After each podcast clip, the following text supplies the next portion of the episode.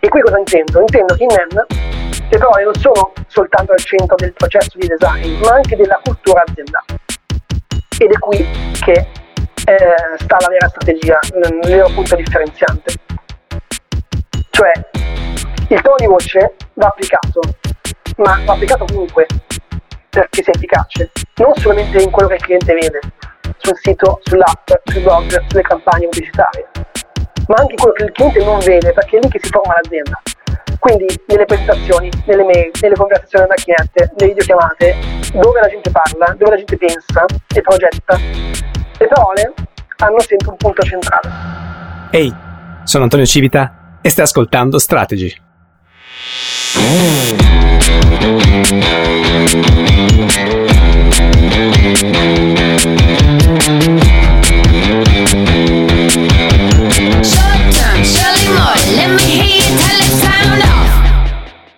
Questo episodio è stato registrato live durante uno dei nostri strategy meeting. Gli strategy meeting sono eventi ricorrenti durante i quali la community si sincronizza e impara dai leader che hanno già avuto impatto nel campo del design, del business e della tecnologia. A differenza dei webinar nei quali l'interazione è limitata soltanto a porgere delle domande in chat, gli strategy meeting sono delle grandi call strategiche, nelle quali puoi interagire direttamente con gli ospiti e gli altri partecipanti. Per ottenere il massimo da questi incontri puoi in qualunque momento attivare il microfono e intervenire. Negli strategy meeting puoi incontrare Mauro Porcini, Senior Vice President e Chief Design Officer di PepsiCo, Giampaolo Grossi, General Manager di Starbucks Italy, Giuseppe Stigliano, CEO di Wunderman Thompson Italy, Marcello Ascani e Michele Pagani, fondatori di Flatmates, Luca Barboni e Roberto Verde di 24-7X, Alessandro Rimassa, fondatore di Radical HR, Pedro Clivati, Head of Growth di growthhackers.com. Se vuoi partecipare gratuitamente al prossimo appuntamento, visita strtgy.design slash eventi. E iscriviti. Non vediamo l'ora di averti nella stanza con noi. Quando mi chiedono che cos'è la strategia, rispondo con questa definizione. La strategia significa vincere sorprendendo l'avversario. In questo episodio ascolterai Francesco Morzaniga, la voce di Nen, raccontare come hanno sorpreso l'intera industria dell'energia decidendo di ingegnerizzare il proprio processo di design, mettendo al centro le parole. Nen è diventato così un caso di studio per la qualità e la coerenza delle comunicazioni su tutti i touchpoint, dalle affissioni alla bolletta, dalla chat di assistenza agli articoli sul blog. Per Francesco e il team di Nen, ogni parola conta. Stai per ascoltare un'ora di deep dive nel copywriting strategico da uno dei brand più rilevanti in Italia dell'ultimo periodo. Se invece volessi vedere le slide o la sessione di QA, che sono state eliminate da questa registrazione per renderla più fruibile via podcast, accedi alla sezione eventi del sito di Strategy e richiedi il link per il replay on demand. Buon lavoro! Le parole sono importanti, il titolo della presentazione è quello di cui cercherò di convincervi, quindi che la lingua non è un, un accessorio, ma può diventare, come è diventata in NEN, un potenziale vantaggio competitivo, eh, non tanto perché devo giustificare il mio stipendio e la mia laurea in lettere, ma eh, perché ne sono convinto, ne sono convinto dopo aver visto eh, cosa può fare in NEN e dopo aver visto in generale cosa non fa tutti i giorni, perché questa è la mia opinione, ovviamente, come tante cose che dirò, Secondo me l'Italia non ha un grandissimo rapporto con la comunicazione, con le parole, e siamo molto indietro. Da un lato tendiamo a non prenderle sul serio, ok? Le parole sono importanti, che guarda caso è, diciamo, il, direi, il titolo di una scena, diciamo, molto famosa di un film di Nanni Moretti, in cui lui ha in incandescenze quando la, la, l'attrice, insomma, usa male le parole. Non le prendiamo sul serio nel senso che, appunto, o ci viene appunto da ridere, o le sottovalutiamo. Io non vi faccio vedere la scena di Nanni Moretti perché rivedendola mi sono accorto che è un po' datata, ha un, c'è uno schiaffo che non mi piace molto, eh, però vi faccio vedere quest'altra scena che fondamentalmente vale, vale, la stessa cosa di chi mi sono felice più recente in cui c'è Giacomo che fa il commesso vivente e ha una discussione con il capo commesso. L'abbiamo provato l'audio, dovrebbe funzionare, se non funziona gridate. Perché è questo, capisci? Uno le chiede qualche cosa e lei non risponde, immobile. La nostra clientela vuole questo e noi gli diamo quello che vuole le diamo, clientela femminile le diamo, perché l'italiano è importante. Femminile è importante. Fuori, no, capito. Fuori, sicurezza, fuori, fuori, fuori, fuori, fuori, Quindi avete visto la scena intanto? Ci sono ancora? Sono online? Sì, sì, sì, c'è. Ok, quindi l'italiano è importante e viene giustamente scortato fuori. Non le prendiamo sul serio, non le consideriamo, eh, ci, fanno, ci fa ridere anche l'idea di prenderle sul serio. Dall'altro lato, le prendiamo fin troppo sul serio, le rivestiamo di finta importanza, le utilizziamo in maniera pomposa come se fossero diciamo, un abito della festa. Io qua ho portato un, un stato di un articolo di un tizio che si chiama Anders Pettersson e non ho ben capito cosa faccia, se digital marketer, ma insomma non, non, non mi interessa, al punto che lui ha fatto, durante la pandemia ha viaggiato, eh, è stato a Londra, a Copenaghen, Tara, a Stoccolma e a Roma, e giustamente in ogni aeroporto trovava degli avvisi, dei cartelli che eh, dovevano servire a sensibilizzare i passeggeri sul fatto che era obbligatorio indossare una mascherina e quindi a Londra c'era un messaggio di 10 parole, eh, devi indossare una mascherina nel terminal. A Copenaghen ancora più corto, ok? Per piacere indossa la mascherina. A Stoccolma la stessa cosa, poi va a Roma e si trova questo cartello Secondo le misure di contenimento del contagio da Covid-19 previste dal DPCM, acronimo 26 aprile 2020, è obbligatorio usare protezioni delle vie respiratorie negli spazi interni accessibili al pubblico, anche in aeroporto, e dunque obbligatorio l'utilizzo di mascherine. ok? 40 parole. Quando ne bastavano 5, cioè bastavano gli ultimi 5. Ok? E perché? Insomma, e perché non è normale? Lui nel, nell'articolo cita una linguista che si chiama Carla Vergaro, eh, che, che, che, dice l'italiano è come se, fosse, come se l'italiano fosse una lingua che lascia al lettore, cioè a noi, la responsabilità di interpretare il significato di testi complessi, ok? Mentre l'inglese, eh, nell'inglese questa responsabilità è affidata allo scrittore, cioè è chi scrive che ha il dovere di farsi capire dalle persone, ok? Da noi no, da noi è un po' il contrario. Siamo abituati a questi testi molto ampollosi, molto lunghi, inutilmente complicati. Più lunghi meglio è. Ok, pensiamo che più una frase sia lunga, una frase più sia pomposa, una frase sia più artificiosa, e meglio sia.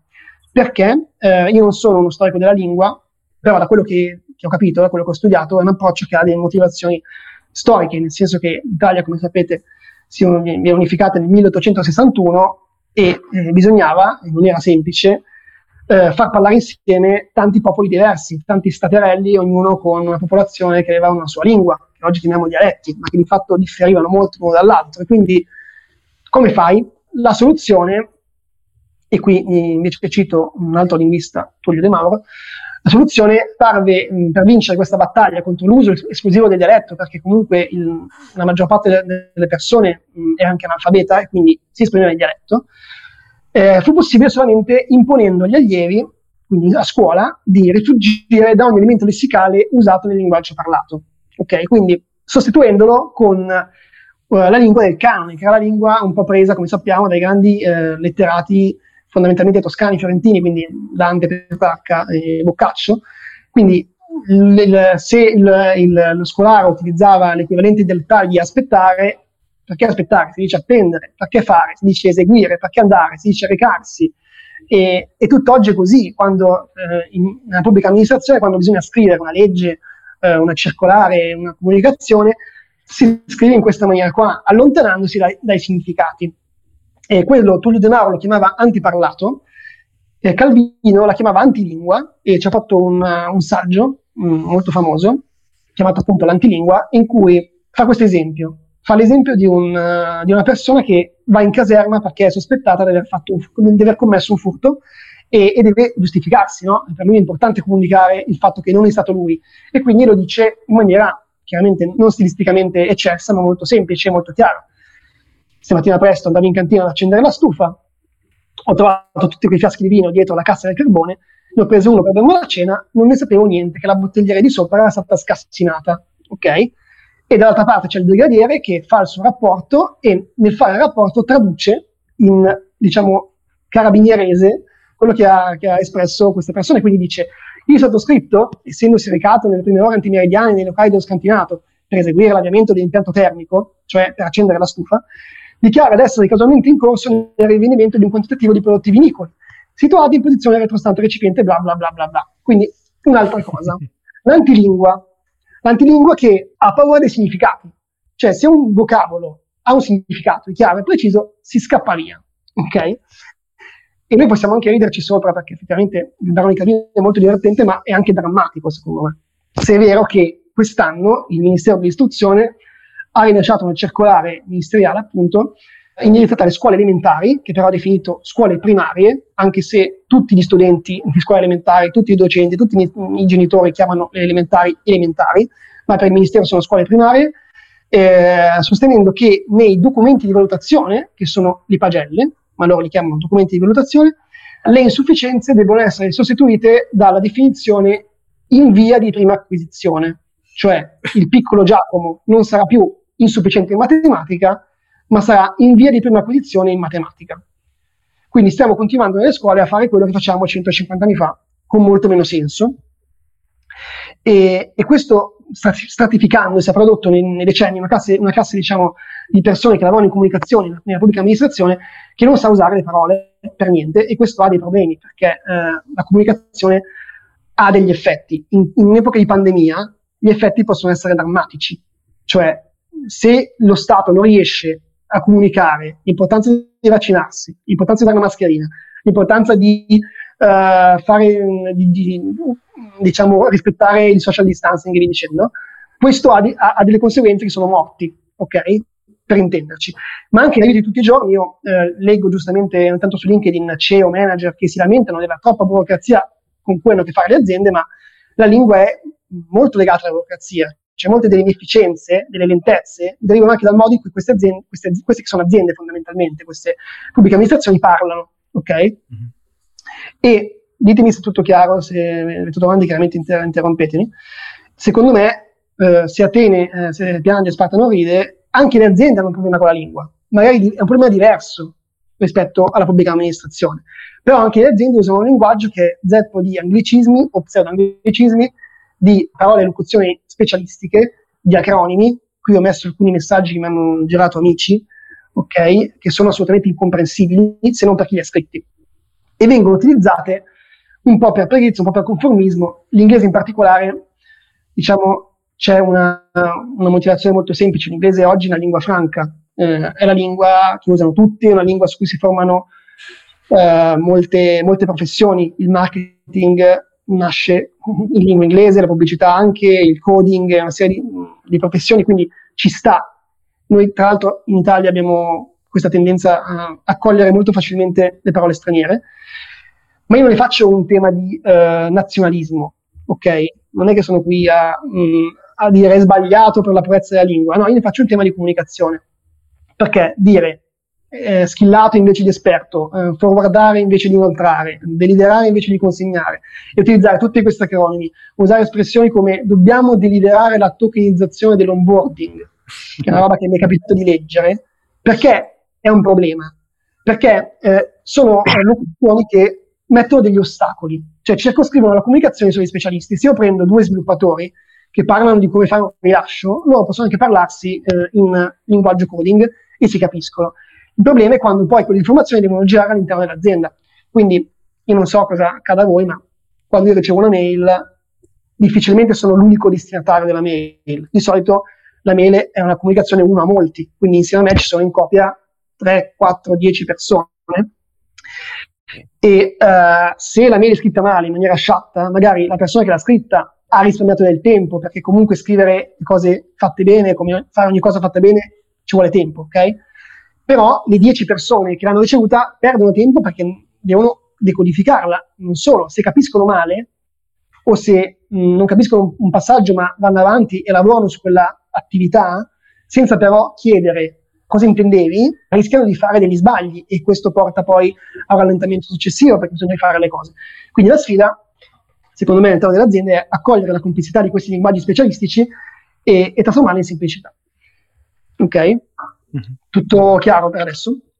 Sì, sì, succede sempre, ti posso assicurare, succede in qualunque okay, settore. Ho approfittato per bere un po' d'acqua. Quindi, appunto, io come mi diceva prima Antonio, lavoro in NEN e tante di queste cose, oltre ad averle studiate chiaramente perché è il mio lavoro, eh, me ne ha insegnate una persona che tra l'altro dovrebbe essere tra noi, che mi ha portato in NEN.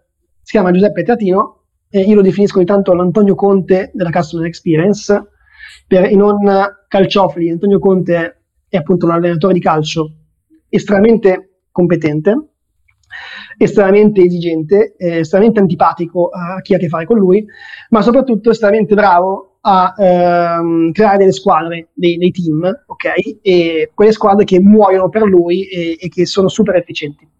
Qui c'è questa strana transizione che appunto indica il nome. Eh, Giuseppe è la persona che ha portato me e altre persone in NEN per costruire un team, quindi il team di Customer Experience, con questo messaggio che ha mandato a me, io mi sarei dovuto occupare del, del linguaggio in NEN. Eh, NEN, che era questo nuovo fornitore di energia che all'epoca non esisteva, e, e, quindi sulla carta aveva sia la complessità linguistica della pubblica amministrazione, perché Mondo Energia parla in una lingua che penso che sia seconda per uh, astrosità solo alla lingua della giuridica, ok? Cioè, è un linguaggio estremamente tecnico. Poi aveva però anche tutta la parte di startup, quindi quella, tutta quella, quella, quegli anglicismi marchettari no, che piacciono tanto.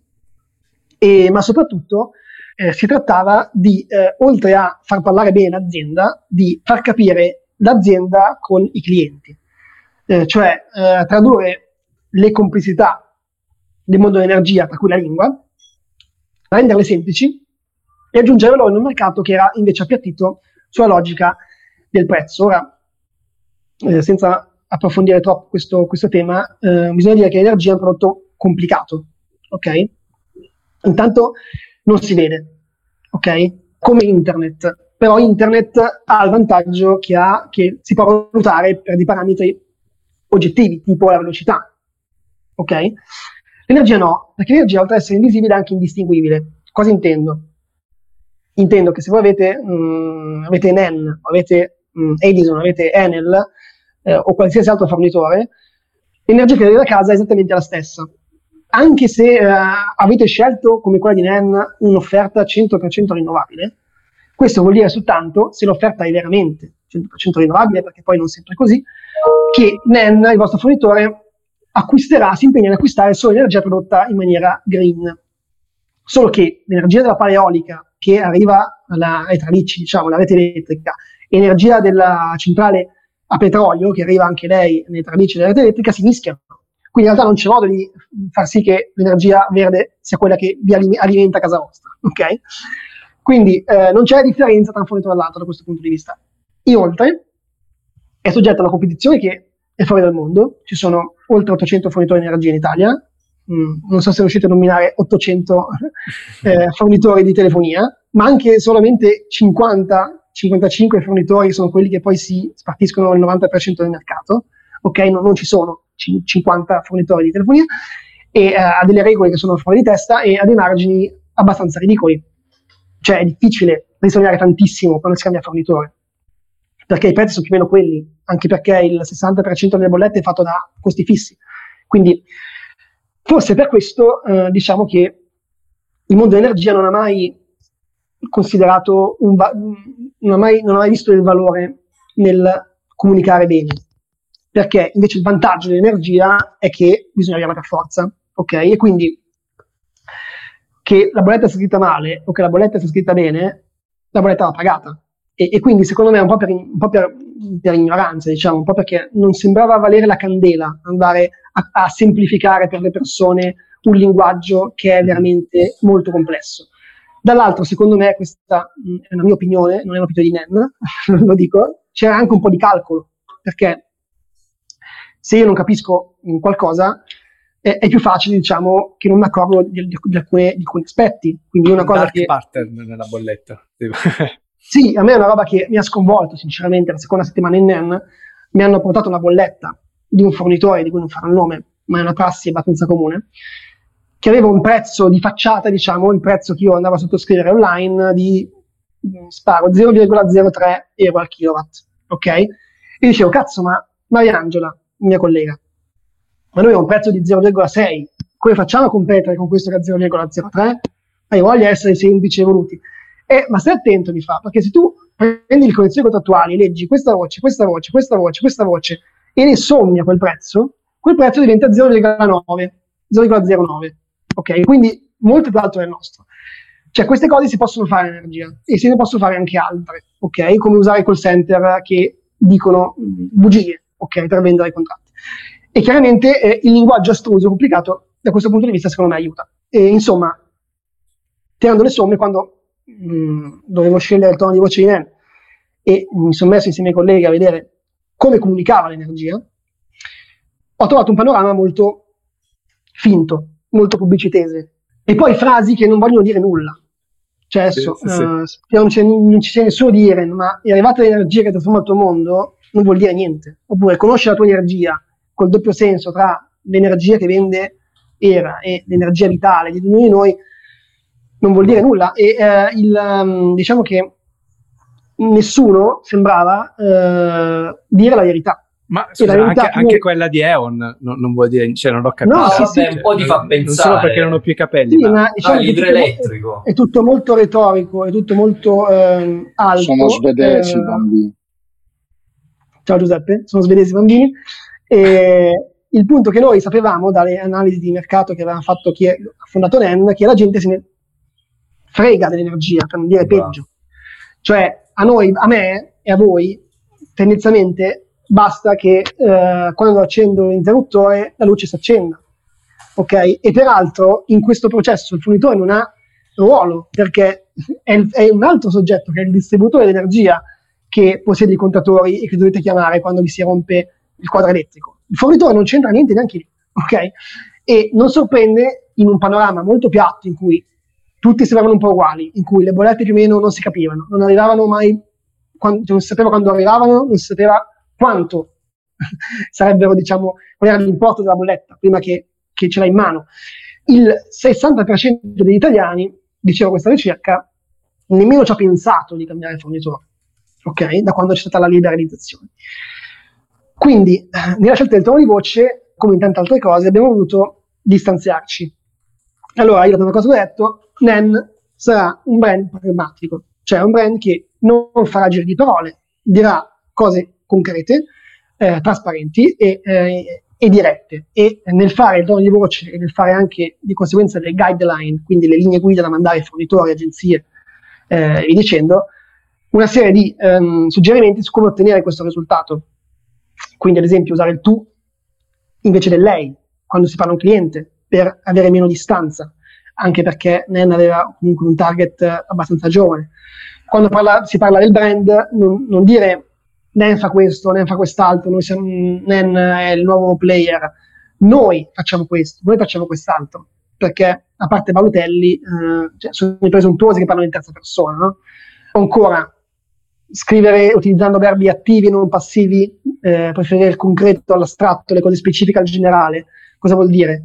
Vuol dire che invece di dire gentile cliente, eh, la sua pratica è stata presa in carico eh, non, non, appena il distributore di energia ci manderà riscontro provvederemo ad eseguire l'operazione richiesta, ok? Che me la sono inventata adesso, ma penso che sia una frase che si può eh, sentirsi dire da ogni call center. Eh, dire eh, Claudio, eh, hai chiesto una cultura, appena il distributore ci manda i documenti, procederemo, ok? E ancora, se i tecnicismi non si possono evitare, perché spesso non si possono evitare, spiegarli, non dare per scontato che la gente sappia cosa sia appunto una voltura, un subentro e tante altre piccole cose. E via dicendo. Poi un tono di voce che doveva essere empatico, quindi doveva saper ascoltare veramente la persona, non far finta di ascoltare. E quindi se c'è un problema, non usare l'ironia, non scherzare, risolverlo, mettersi nei panni, cercare prima di aiutare e poi di vendere, ok? Anche quando un utente che non è un cliente fa una domanda, prima devi aiutarlo e poi dopo forse c'è la possibilità provi a prendere il contatto. O una cosa su cui io eh, sono abbastanza mm, diciamo rigido è la scrittura gender neutral, cioè una scrittura che non dia per scontato che chi eh, mi legge eh, si identifichi eh, nel, nel, genere maschile, perché spesso non è così. Quindi se devo fare una pubblicità o, o un'interfaccia web, io non so se la persona che leggerà quel copy sarà un uomo una donna, una persona che non si identifica a nessuno dei due generi. Quindi perché devo dirgli eh, benvenuto? È stupido, cioè se io invito Carolina, che è qui con noi, a, a Milano, e quando scende da, da, dal treno, non dico Carolina benvenuto a Milano, ok? Prima ancora che etica, è una questione di comunicazione. Io sto smascherando il fatto che l'interazione è finta, no? E invece ci sono dei modi per evitare il problema. E poi deve essere un, un brand che parlava in maniera coraggiosa. Quindi mh, mm, c'è scritto non avere paura di essere interessante, essere noiosi è molto peggio. Ok? Mm-hmm. Quindi NEN sarebbe stato un brand che come non utilizzava la retorica, utilizzava l'ironia in maniera intelligente, non in maniera sboccata, non in maniera volgare. Niente contro le emoji, niente contro le GIF, usarle in una maniera sensata, far percepire che ne è un brand differente. Questo dal punto di vista linguistico.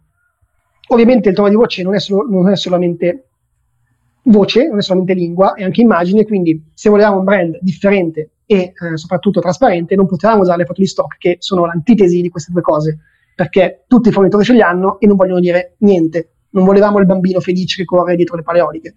E, e allora abbiamo utilizzato un'intera visiva completamente priva di forme, la prima fase, poi da qualche mese abbiamo introdotte, prima di, di foto, chiedo scusa, però l'abbiamo introdotta in maniera diversa, con un decollage, integrandola dentro il nostro design system, e questa è una scelta che oggi sappiamo essere stata super vincente, super posizionante, all'epoca è stata un salto nel buio, è stata difficile anche farla passare internamente perché era completamente diverso dal resto, però col senno di poi invece è stata decisiva perché era coerente con i nostri valori e perché ci ha detto, ah, ok, queste sono quelle delle forme, allora li riconosco.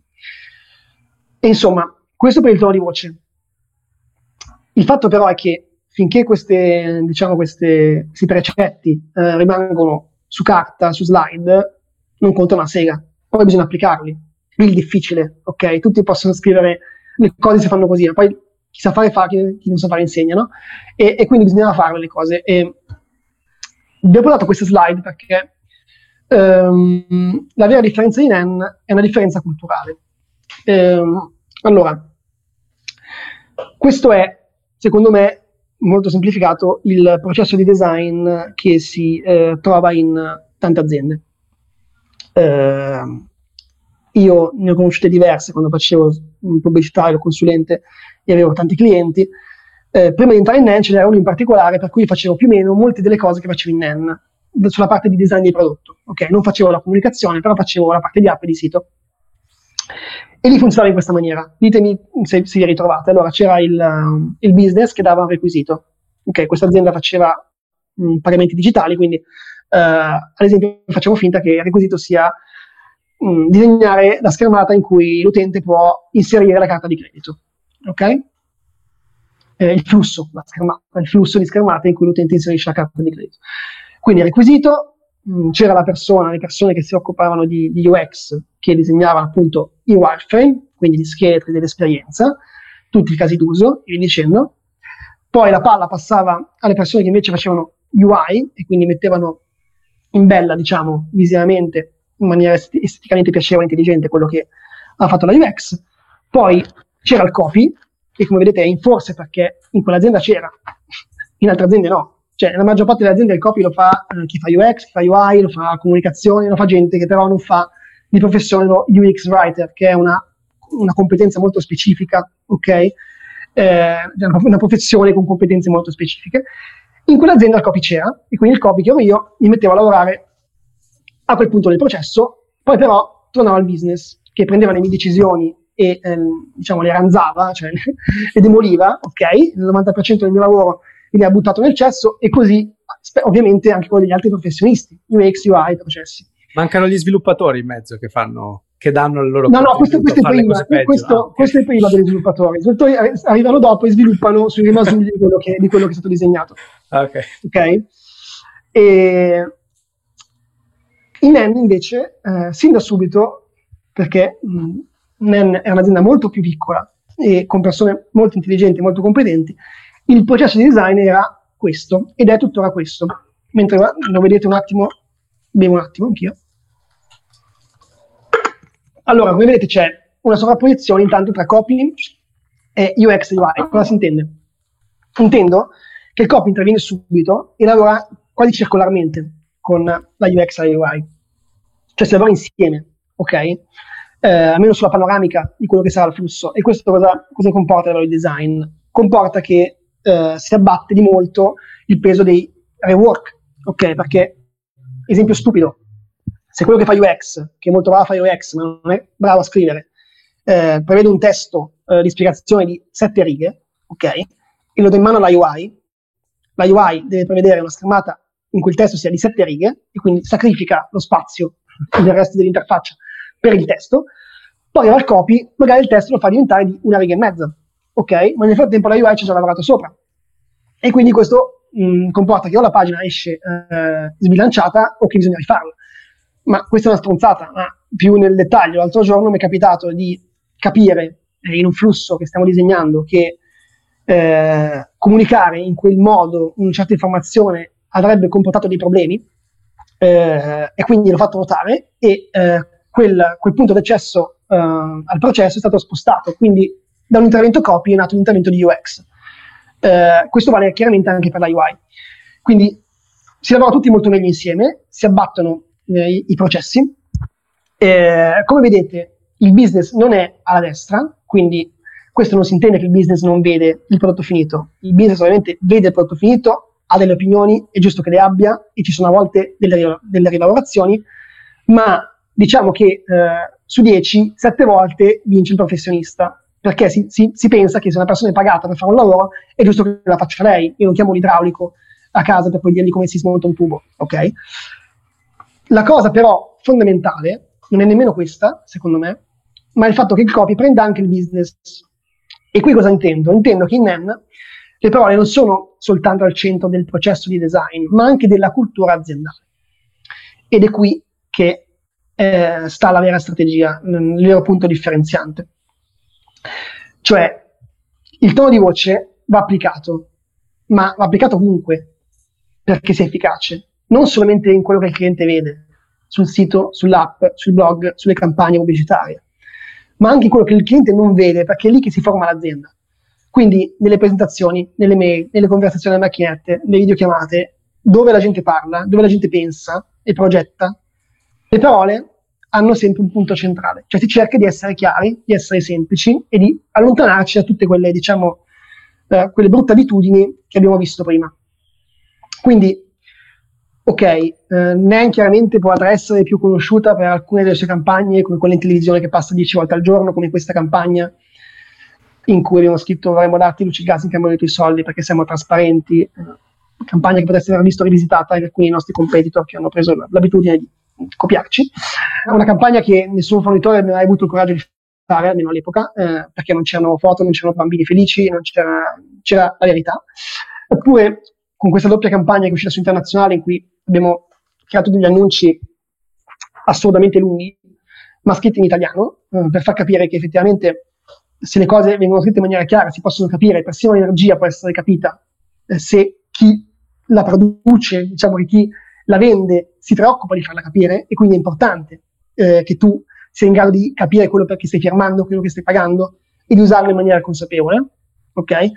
Ma ancora chi, questa l'ha vista solo chi eh, abita a Milano o ci è passato, abbiamo lanciato recentemente un dispositivo che eh, è sempre legato alla consapevolezza, ma da un'altra parte. Cioè, mh, è un dispositivo che permette di monitorare il, i consumi domestici. E qual è il, il, punto strategico? Il punto è che in NEN pensiamo che eh, oggi usiamo l'energia in maniera assolutamente superficiale e stupida, perché non abbiamo alcun controllo di quello che consumiamo eh, e la usiamo male. Teniamo le luci accese, teniamo le spine attaccate, eh, mettiamo gli elettrodomestici dove non devono stare e dove lavorano peggio, li usiamo male e non sappiamo quanto consumiamo, però paghiamo le bollette.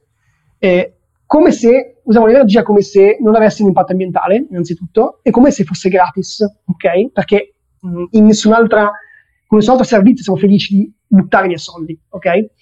Quindi abbiamo lanciato questo dispositivo che invece ti permette di, eh, che in realtà è un amperometro, niente di, di eccezionale, ma che integrato con l'app permette di avere un controllo molto più preciso sui consumi e di orientare le abitudini di consumo e di insegnare a usare meglio l'energia.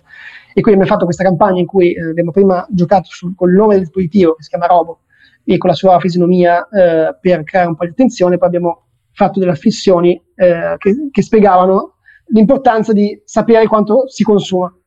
Però eh, la, la, la, vera differenza non la fanno tanto le campagne, secondo me, ma quello che, che, che l'utente trova quando ci scopre con quelle campagne. Quindi io scopro NEM col, col film in televisione, con la campagna metropolitana o con quella su internazionale, poi arrivo sul sito e trovo che NEM parla in quel modo lì, ovunque, dovunque mi giro, il linguaggio non cambia.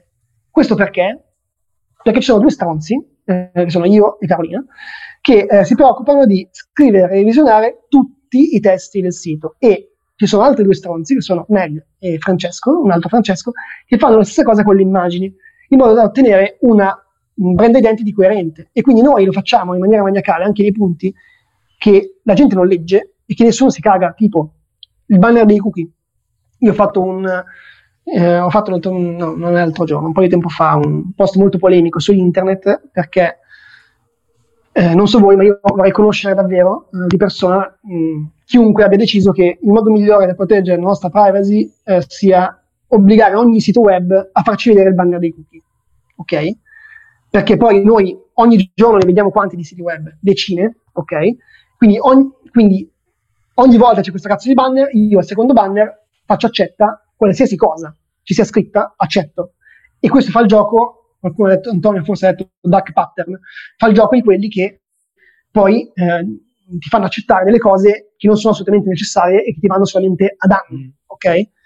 Però io non posso presupporre, cioè non posso partire dal presupposto che tu il banner di cookie non lo legga. Io devo partire dal presupposto che tu devi essere informato informata.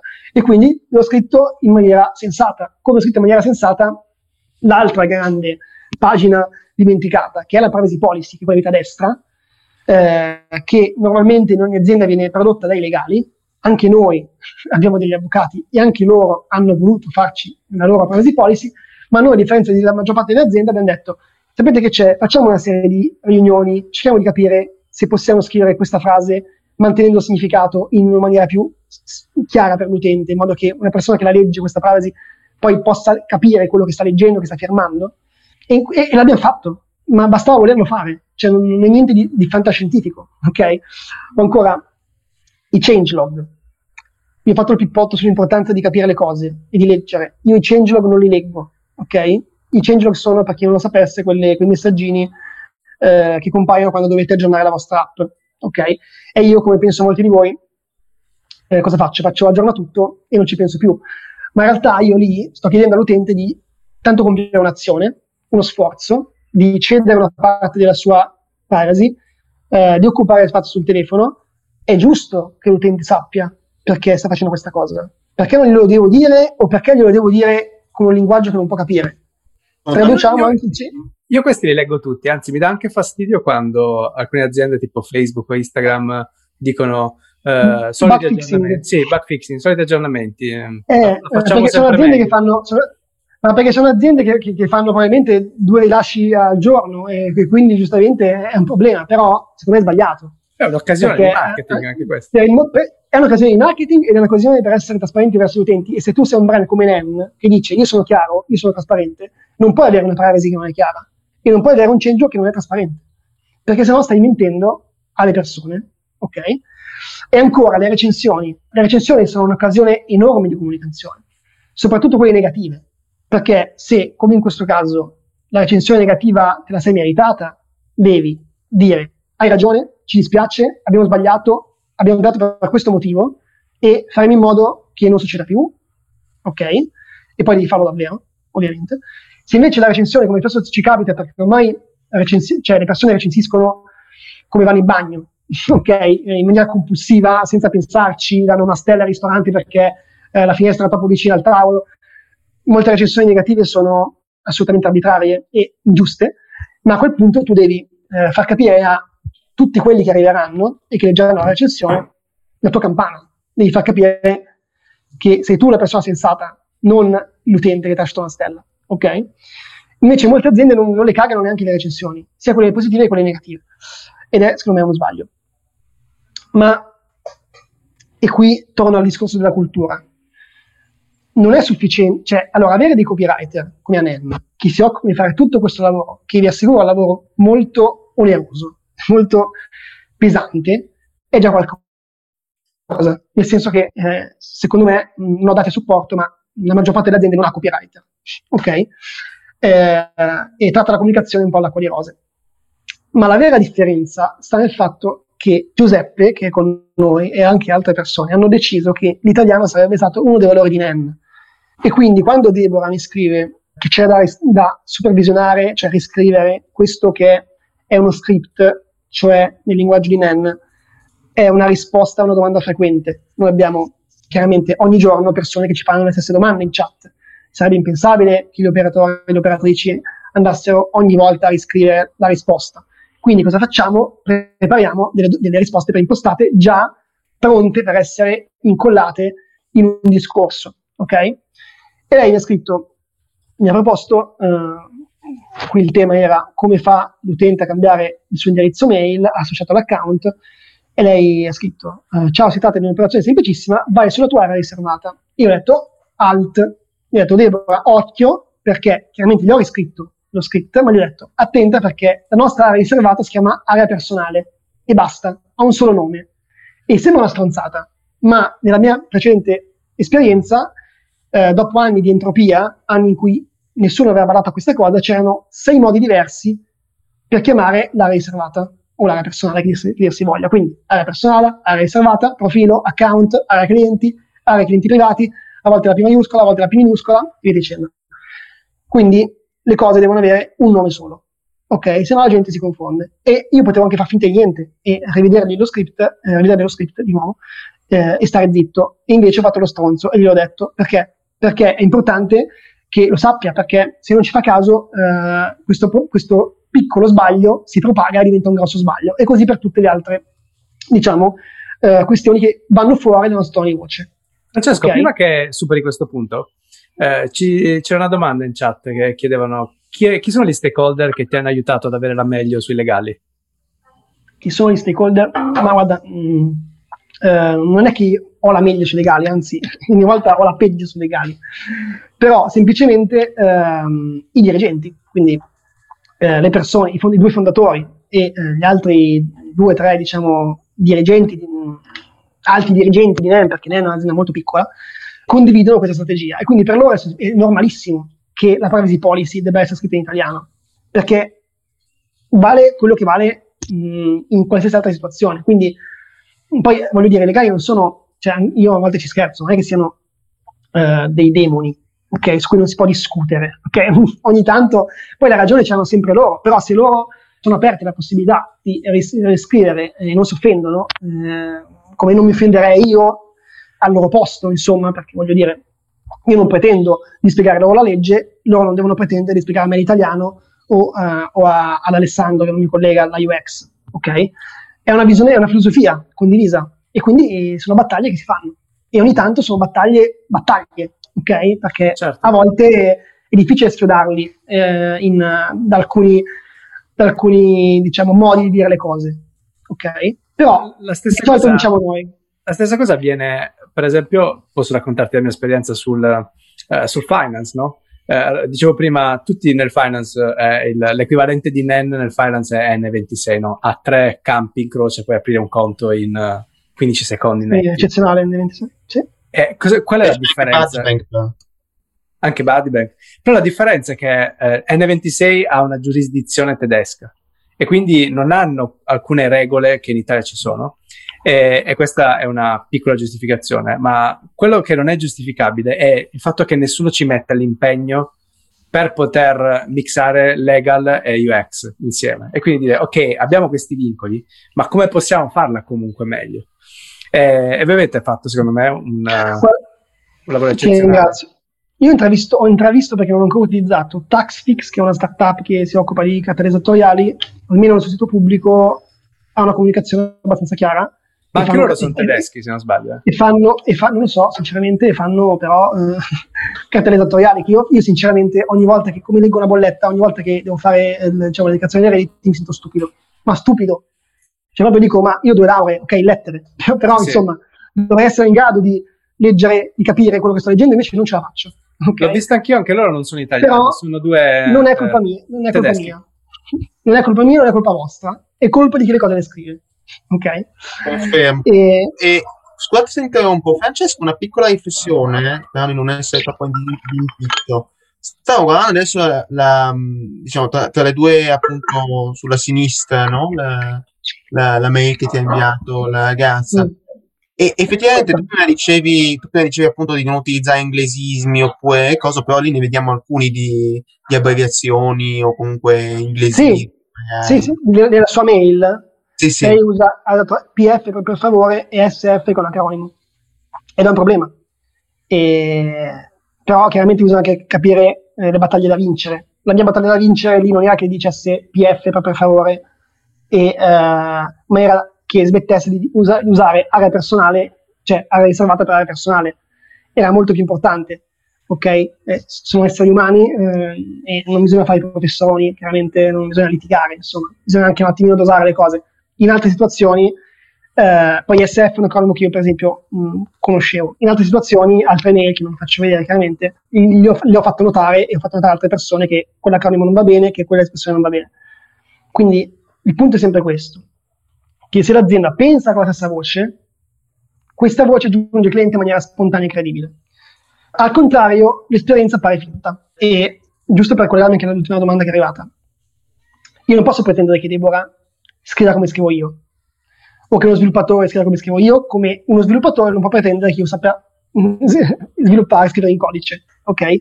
Sarebbe stupido. Non si tratta di essere tutti perfetti, si tratta di essere tutti legati all'idea e alla filosofia. Poi, per fare le cose di fino, ci pensiamo io e Carolina. Ma in NEN, chiunque entra in NEN, deve firmare innanzitutto un, un, foglio, che sono i valori di NEN in cui la semplicità e la chiarezza eh, sono diciamo, um, presenti, viene diciamo, istruito, istruita eh, sul, uh, sul, nostro tono di voce, quindi impara come si pensa in NEN, prima ancora che come si scrive, e uh, questo, questo tono di voce viene ripassato quando uh, la persona in questione inizia a seguire le chat, perché in NEN ognuno di noi ogni tanto fa un po' di chat, quindi fa un po' di supporto tecnico, perché aiuta a vedere i clienti come si trovano, a avere più consapevolezza dei problemi, eh, e quindi questa persona deve sapere come, come, scrivere. Poi scriverà male, pazienza, non è un problema, ci siamo noi, ci sono gli script e, e si risolve, però la filosofia è quella. E questo, il fatto che Nen sia così davvero, è il segreto, cioè il fatto che poi all'esterno siamo percepiti in, maniera, in questa maniera. Quindi, per ricapitolare la, la, la, la, strategia qual è? Qual è stata? È stata crederci innanzitutto. Cioè io, io sono stato chiamato in NEN, non sono spuntato da, una, da un vaso di fiori. Eh, hanno, hanno, deciso di assumere un copywriter e poi due. Ok? Quindi le persone che prendono le decisioni hanno capito che la lingua poteva essere o un ostacolo o uno strumento, sia internamente che esternamente. E quindi, se vuoi seguire la nostra strategia, pensa, cioè, per, cap- capisci questo, convinciti di questo, persuadi anche chi intorno a te che magari invece de- delle parole se ne frega, ok? Fai capire che è importante e poi spiegare la decisione al resto dell'azienda. A quel punto assumi, perché anche se tutti sanno usare Word, eh, non vuol dire, cioè sa- sapere usare Word, contrariamente a quello che si pensa, non vuol dire saper scrivere, ok? Il copywriting è una professione come tante altre professioni, quindi serve gente che sappia farlo, quindi invece di appaltare il lavoro al reparto di comunicazione, a quelli che fanno l'ufficio stampa, che sono altri lavori, eh, assumete delle persone e eh, anche lì state attenti a non confondere il job title con la professionalità, nel senso che eh, ci sono tanti tipi di copywriter o di persone che si definiscono copywriter, ma eh, poi serve qualcuno che faccia che sappia davvero fare la differenza, sappia veramente trasformare una frase di cinque righe in una e mezza, che sappia dire una cosa molto difficile in maniera molto semplice. Eh, poi, una volta che sono fatti questi due passaggi, il più è fatto. Basta fidarsi, ok? Basta che eh, le persone che hai assunto possano lavorare in libertà e avere la responsabilità delle decisioni. È, è, una stupidata, ma, ma, funziona, perché ovviamente se io eh, so che eh, quello che scrivo, quello che disegno, quello che progetto verrà demolito da persone che non sanno, nel mio caso magari, eh, scrivere perché con l'accento corretto, ok? O non sanno nulla di estetica o di impaginazione, di progettazione o di coding, io lavoro peggio, ok? Lavoro male. Se invece io so che quello che produco poi viene valutato perché viene prodotto, viene fatto e quindi eh, sta sulle mie spalle, lavoro in maniera migliore, sono più contento, posso cercare di fare delle cose anche per me stesso che possono poi portarmi da altre parti eh, in virtù del lavoro fatto, ok? Quindi il contesto è fondamentale io in un altro contesto non riuscivo a fare le cose che faccio in NEN. E l'ultimo step è ricominciare, perché ovviamente quando le cose vanno bene, come in NEN è facile sedersi, invece noi abbiamo assunto una persona per fare le cose meglio. Quando le cose vanno male, mm, si tende a mollare, quindi mh, mm, ok, abbandoniamo le nostre convinzioni, non funziona, torniamo a fare le, le pubblicità con, uh, con, la gente felice davanti alle paleoliche, invece bisogna sempre rinnovare questo patto, questo patto che hai fatto con la buona comunicazione.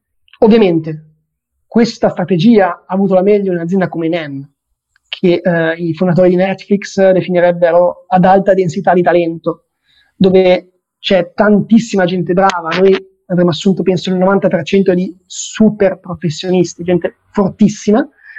È un'azienda dove non c'è una vera e propria piramide, cioè dove appunto, eh, come vi dicevo prima, comanda la competenza in via generale. Io la mia seconda settimana in NEN, lo racconto ogni tanto, ho, ho detto al, al, mio CEO, che mi aveva assunto da due settimane, che quel titolo che voleva mettere non andava bene e che decidevo io. ok? E lui non mi ha licenziato. Ha capito che l'ha preso la persona giusta, così come a tutte le altre persone che ha preso. Ovviamente con aziende molto grandi, elefantiache, super verticistiche, super gerarchiche, dove ci sono 700 tavoli di lavoro, è molto più difficile. Giuseppe, che ci ascolta, può testimoniarlo, nel senso non è facile come è facile in NEM. Però sono comunque battaglie che vale la pena combattere, perché sono piccoli miglioramenti, sono ostacoli che si sfondano, che si superano e che portano poi aziende grandi hanno tendenzialmente anche più clienti, più bacino, più impatto, quindi un piccolo miglioramento in un'azienda gigantesca vale forse di più di, un, un'esperienza utente quasi perfetta in un'azienda molto piccola. Ok? E sui risultati non vi ho portato i numeri, i clienti fatti, anche se vi garantisco che mh, mm, sono tanti, soprattutto uh, in relazione a quelli che erano i competitor digitali che ci avevano preceduto di mesi, se non di un, di un anno, ok? E li abbiamo superati in pochissimo tempo. Eh, secondo, e Antonio prima ha detto che NEN è molto copiata, adesso io non so se siamo un brand più copiato in Italia, non credo, però certamente siamo un caso di studio, tanto che io sono qui con voi e l'altro giorno era lo IED e altra gente parla in altri tavoli, quindi insomma abbiamo molto citati ma dai professionisti. Ma la cosa secondo me più strana, più inusuale e più bella è il numero folle di recensioni che citano in maniera volontaria, esplicita, spontanea il nostro linguaggio, la nostra chiarezza, la nostra semplicità. Ed è una roba folle, perché fino all'altro ieri i fornitori si sceglievano solo per il prezzo e basta. Ok, un prezzo che, come ho detto, a volte non era nemmeno quello, quello che si pensava di pagare. E noi abbiamo dimostrato, non solo con il linguaggio, ma anche con la user experience e, e con, al- con, altre, diciamo, con altri nostri punti di forza, che è possibile scegliere un fornitore di energia per cose che non sono il prezzo. Perché ovviamente non è che ci scelgono solo per il linguaggio, però è un ingrediente, è un peso sul piatto della bilancia e noi dalla fondazione non siamo mai stati il brand più economico, mai. Perché? Perché per esserlo bisogna chiaramente avere, eh, avere un altro pelo sullo stomaco, bisogna fare delle cose eh, che a noi non piace fare, bisogna ad esempio comprare anche energia non rinnovabile perché costa di meno, bisogna fare dei prezzi CIVET, bisogna comunque aumentarli molto appena scadono e, e, bisogna magari anche avere un altro bacino di, di clienti che noi non abbiamo. Abbiamo puntato su un'altra strada, bisogna usare i call center che noi non utilizziamo. Abbiamo detto facciamo un servizio che sia diverso e che sia migliore degli altri, ok? Anche dal punto di vista linguistico e questo ha pagato. Eh, avere tanta gente che dice eh, ho scelto NEN anche per questo motivo non è banale, per niente, eh, visto il mercato di riferimento. E, e, questo secondo me, almeno dal mio punto di vista, è il miglior risultato che, ho, che ho, che ho ottenuto in NEN, insieme chiaramente a un'azienda che me l'ha permesso. E questo conclude la mia presentazione, adesso ce ne rifaccio vedere. Siete stati fortunatissimi che non si è interrotta neanche una volta. Francesco, sei stato generosissimo e anche molto è stato bello ascoltarti. Avrei un milione di domande da, da farti, ma eh, credo che forse sarà necessario fissare un altro meeting per finire, no. per finire tutto a vederci. Bene, ragazzi, grazie a tutti per aver partecipato a questo strategy meeting. Per chi eh, lo vuole rivedere, vostri colleghi e amici potete poi eh, inviare la registrazione. Sarà come guardare Titanic, tipo due ore. però senza di Caprio, quindi peggio. Eh. Di, però è stata una bellissima lezione di, uh, di copywriting e, e, customer experience, mi verrebbe da dire. E quindi mh, mm, grazie Francesco, grazie Carolina, grazie Giuseppe che ti sei unito. Ciao ragazzi, ciao, ciao a tutti. Ciao, ciao, ciao, ciao, ciao, ciao, ciao. Allora.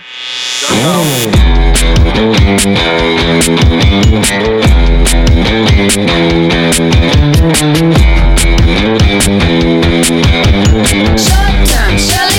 Let me hear you tell it sound off.